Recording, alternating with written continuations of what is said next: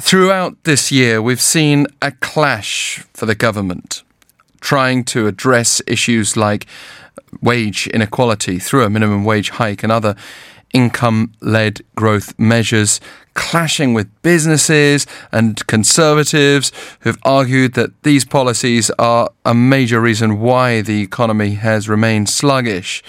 Then again, in the long term, we might ask ourselves why the government's staying so fixed with this idea.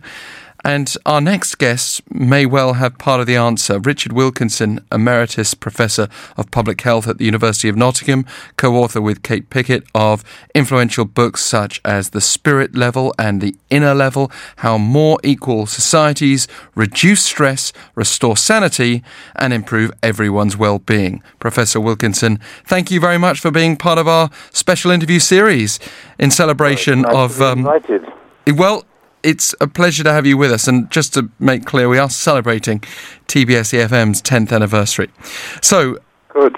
You were in Seoul last month for the Asia Future Forum. That was organised by the Hankyoreh newspaper. How did that go? Well, it was a big and impressive event, and actually it was the first time I'd met Thomas Piketty, so we go around speaking about the same issues again and again. It was the first time I'd had a chance to talk to him, so that was nice. That certainly is. It was also my first view of Seoul and South Korea, and I was so impressed by it. It made me think I come from a backward, poor, dirty little society compared to the modern buildings and subway and so on that Seoul has. Well, that certainly is a glowing reference. I was going to say, we've also had the pleasure of speaking to Thomas Piketty on the show, and it's nice to know that we're able to attract names such as yourselves to a forum. What kind of issues were discussed there? Well, a whole range of issues around inequality. He discussed the failure of politics to control inequality, the changing political party voting patterns between classes. There was a European Union ambassador talking about sustainability and inequality. One of the things that interested me most was somebody who showed that patents per head of population, which is an important measure of creativity and innovation, are higher in more equal societies than more unequal societies. We'd shown that on just using a few countries, but this was a much bigger and better study. And people often say, even if inequality has bad social effects, that maybe we need it to drive innovation and creativity, and he was showing exactly the opposite is true.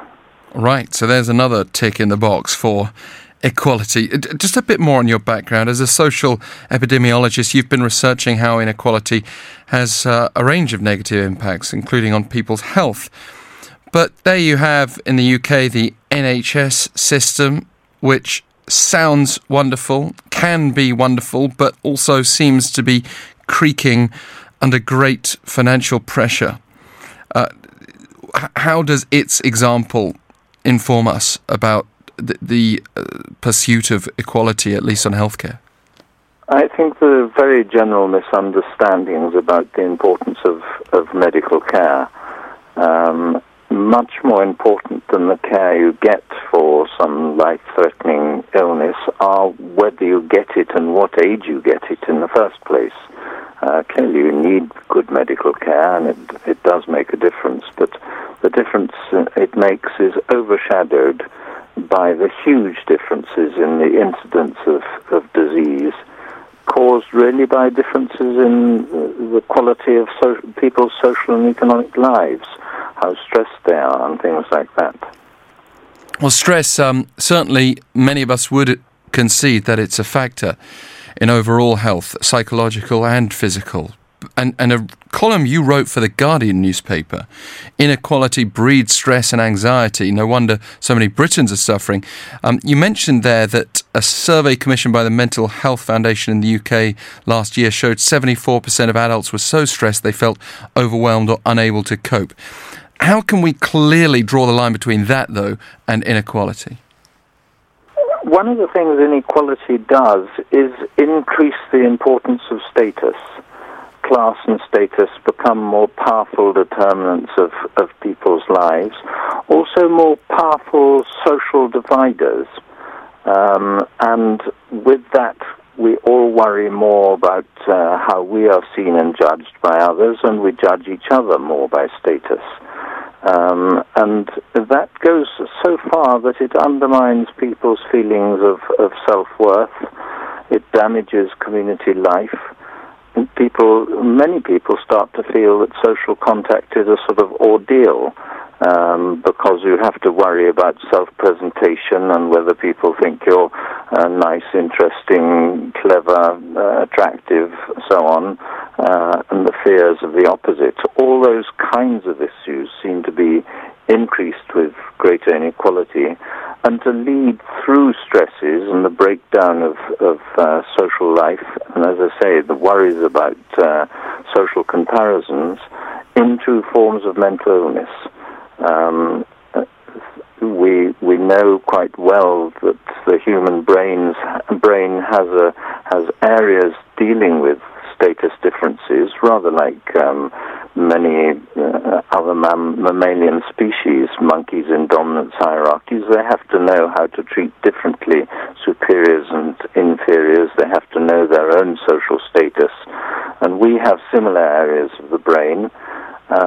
And it looks now as if quite a number of mental illnesses are bound up with those issues of either feeling your complete failure, low self-esteem, lack of confidence that leads to depression and social isolation, or often the opposite response, which is if you're worried about how you're seen and judged, you sort of big yourself up. You go in for a rather sort of grandiose self-presentation, narcissism and things like that. And we see both responses are more common in more unequal societies. It's quite remarkable that you can go from the increased social hierarchy to more worries about status and the effect then, the different effects of that on mental illness. I'm reminded by, there have been a number of expressions of this, but perhaps very famously George Orwell's Animal Farm, his attempt to demonstrate what happens when seemingly equal beings attempt equality. The thing is, from that biological standpoint that you mentioned before, can we not also say that we are genetically wired to have differences, and it's very difficult to get a whole group of human beings together and agree on being equal? Well, first I should say we're not talking about total equality. That doesn't exist anywhere, and so we can't study the data of what such a society would be like. All we do is compare countries with different levels of inequality, and it looks as if the more equal of the rich developed countries, countries like the Scandinavian countries, do much better than ones like Britain and the US, which have much bigger income differences. What was the other point you asked me? Well, I mean, they draw together on this question of whether we're just biologically wired to find differences. It's very clear that human beings have are equipped with the psychology for social strategies to do with dominance and subordination, which comes probably from our pre-human evolution, but we also have strategies to do with friendship, equality, reciprocity, and so on, that come from the very long period during which we were anatomically modern, living in hunting and gathering societies, which appear to have been extremely equal. It wasn't that people suddenly were without a desire for preeminence and so on, and it wasn't that they ceased to be selfish and self-serving. It's that the social environment was at pains to stop those tendencies. They used what's called counter-dominant strategies, and so if you got too uppity and selfish and antisocial, you would be teased and perhaps ostracized from a hunting and gathering community, which was close to a death sentence. We now know a lot about those early societies, and they were characterized by high levels of inequality, and of course they cover probably 90% of our existence as anatomically modern. So we know that there can be social systems that constrain the selfishness and so on that many people regard as innate. And in those situations, human social relations function much better. And you can see in the data, more unequal societies, community life weakens, people trust each other less. There are studies which show people are less willing to help each other in more unequal societies, and violence as measured by homicide increases. The damage that inequality does to social relations is very, very clear. And it's important because studies of happiness show that, of course, happiness is strongly affected by how many friends you have, whether you're involved in community life, the quality of your social relations. So inequality strikes at the heart of, in the way of the quality of life. Yes. What really matters to us. Professor Wilkinson, and coming back to the first part of your answer, when you stress that, you know, this isn't about trying to achieve total equality, that maybe answers some of the criticism. But are you also fearful of the political polarisation surrounding this issue, the misunderstanding of the term, say, socialism or socialist when it's thrown into wider political identities, and the fact that, for example, I mean, I've already mentioned two newspapers today that you've been associated with, the Hankyoreh, which organised that forum you attended, The Guardian, which published your column. They're both immediately seen as left-leaning and might be kind of automatically dismissed by the right. Well, the polarisation, the political polarisation that has taken place recently in so many countries, studies show that it is the product of inequality. Paul Krugman, the Nobel Prize-winning economist in the States, shows that while inequality increased in the United States, there was less and less overlap in the voting between elected representatives in the American House and Congress. Whereas in the 60s and 70s, when the United States was much more equal, there was a good deal of overlap. So it's the inequality that is polarizing, and, you know, to try and roll back on that, to try and introduce policies of the sort which President Moon has introduced in South Korea, are what we need to counter the polarization, political polarization, which has been extraordinarily damaging.